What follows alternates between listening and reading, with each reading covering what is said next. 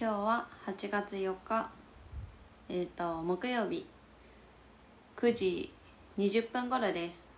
みんなの今日はどんな日だった？私はねのお時間です。こんばんは。誰よりも夢は大きい自称天才フリーターのさやです。この番組は私の毎日を刻むとともにみんなで一緒に年を重ねていこうよという気持ちでお送りします。月曜日から土曜日にほぼ毎晩配信しています。日曜日夜10時半からはラジオトークにて生配信します。一日の終わりに SNS を見ながらご飯を食べながら帰りの電車に揺られ揺られながらはたまた自分会議をしながら何かしながら一呼吸つけるような時間を一緒に過ごしていきましょう。ということで、まあ、今日はねはたまた自分会議をしながらっていうふうに言ったんですけれどもあの8月になってね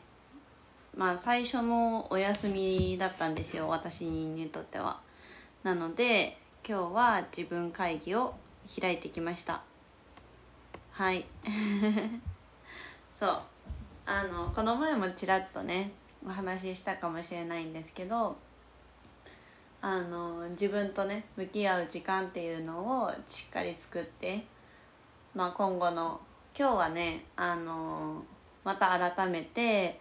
自分の人生の目標からの10年後そして3年後今年中今月っていう風にどんどんこうあのなんていうの？近く近い未来で何を重ねか叶えていきたいかっていう目標を、まあ、現実的にちゃんと考える日にしてきました。またねすごくたくさんあるしなんか今まであのやりたいこと100みたいなのは何度も書いたことがあったんですけれどもこう段階的に本音で書くっていうのはもしかしたら初めてかもしれないなと思って。なんか就職活動で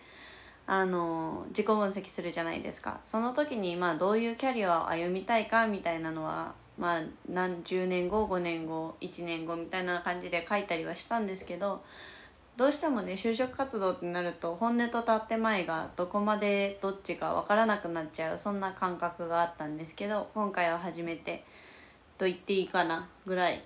もう全部本音でちゃんと夢に向かってこれをやりたいっていうのをねしっかり記録して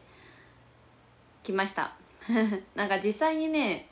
うん漠然とこういう車欲しいなとかさ漠然とこういうプレゼントをあの人にあげたいなとか思ってたけど現実ってちゃんとお金とかも計算してみるとじゃあこれこれ買うためにはこの時までにまあベースで年収何ぐ何年何万円ぐらいは必要なのかなとか 考えるのも初めてだったのでちょっとね現実味を帯びたこの目標に近づいたのかなと思っております自分で。だからねまあやりたいこともあのー、明確になったし明確になったかな。まあお仕事っていう面ではまだまだたくさん考えることがあるのでそこは一旦近未来の話では置いておいたんですけどまた明日とかね考えようかなと思ってて。まあそれ以外のところでもうん。具体的な目標が見えたとともにまあちょっとね未来に楽しみがあるとやっぱりワクワクするっていうねあのまあ人間の習性みたいなものもあると思うのでそんな感じで今日は満足のできる一日だったのではないかなと思います。あとはね掃除をするっていう。そう今からね友達が泊まりに来るのでこれを収録した後は慌てて部屋を掃除して 友達を迎えたいと思います。ということで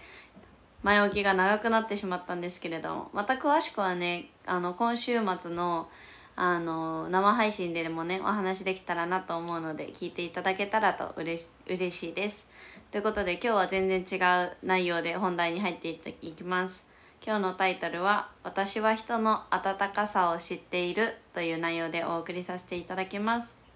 はい。これをねあのーうん漠然とこう思う日はあったあ思うことはあったんですけどちゃんと文字に起こしたり考えに起こしたりするのするっていう機会が昨日一昨日あってそれでその話をぜひラジオで 共有したいなって思ったのであのお話しさせていただきます。実はつらつらとノートっていうアプリでまあ半分ブログ半分ポエムみたいな ものも書いててそれもねまたあのい後々公開していきたいと思うので楽しみにしていてください。それにまあ書いた内容に近しいことをね話そうかなと思ってるんですけどあのまあ自分の中でね私これ自分のいいところだなってふと会話の中で気づくこともあるんですけどそれでね私の一つの強みで誇れる強みっていうか自分のいいなって思う場所の一つで私はこの世界に 何言ってんだって感じかもしれないけどこの世界に優しい人がいるっていうことを知ってるんですよ。まあ、もちろん皆さんも知ってるかもしれない。いやいやいやみんなそんな分かってるでしょって思うかもしれないんですけど私は知ってるんです。そのねエピソードをまあちらっとね3つぐらい紹介していきたいと思います。あの、まあ、1つ目がその優しさに触れるっていう体験の3つね。1つ目があこの3つはちなみにあの結構私の心に残ってるエピソードです。はい。はい。発表しますね。1つ目があの、まあ、2年3年前ぐらいかなコロナになる前海外に1人で行く機会があったんですけどその時にねあのまあ、旅行するわけです。旅行っていうか観光しようと思ったんだけど w i f i をね買わないっていう選択をしたんです。でだから携帯が使えない状態だったんだけどで海外じゃないですか。まあ何も頼れないみたいな状況で道に迷ってしまって電車の乗り方すらわからないみたいな時にまあ近くの人に聞くわけです。でその人はうんえっと、その国がシンガポールだったんですけどシンガポールは言語が一応英語ではありつつも結構癖の強い英語でまあ言葉もねそんなにうん英語は私は割と割とっていうかまあ普通に会話ぐらいはできるんですけど通じないようなそんな環境の中でも親切にね丁寧に丁寧にこう何かを伝えようとしてくれたりとか助けたいって思ってくれてるんだろうなみたいなそんなのがひしひし伝わる。もう泣きながらね。ほぼ半分っていうかまあ泣いてたんですけどあの分からなさすぎて絶望すぎて。そんな時に、まあ、海外の人でもね言葉の壁があっても助けてくれたっていう優しいエピソードでした。2つ目が去年ねああ今日が結構ここ今まで生きてきた中で一番どん底かもしれないって思った日があったんですよ。思い出すだけでちょっと涙が出そうなんですけどなんかそんな日に読み本当に多分12時超えてたんじゃないかなってくらいの夜寒い本当にコート絶対必須みたいな時に突然私は、まあ、とりあえずで家を飛び出た状況だったので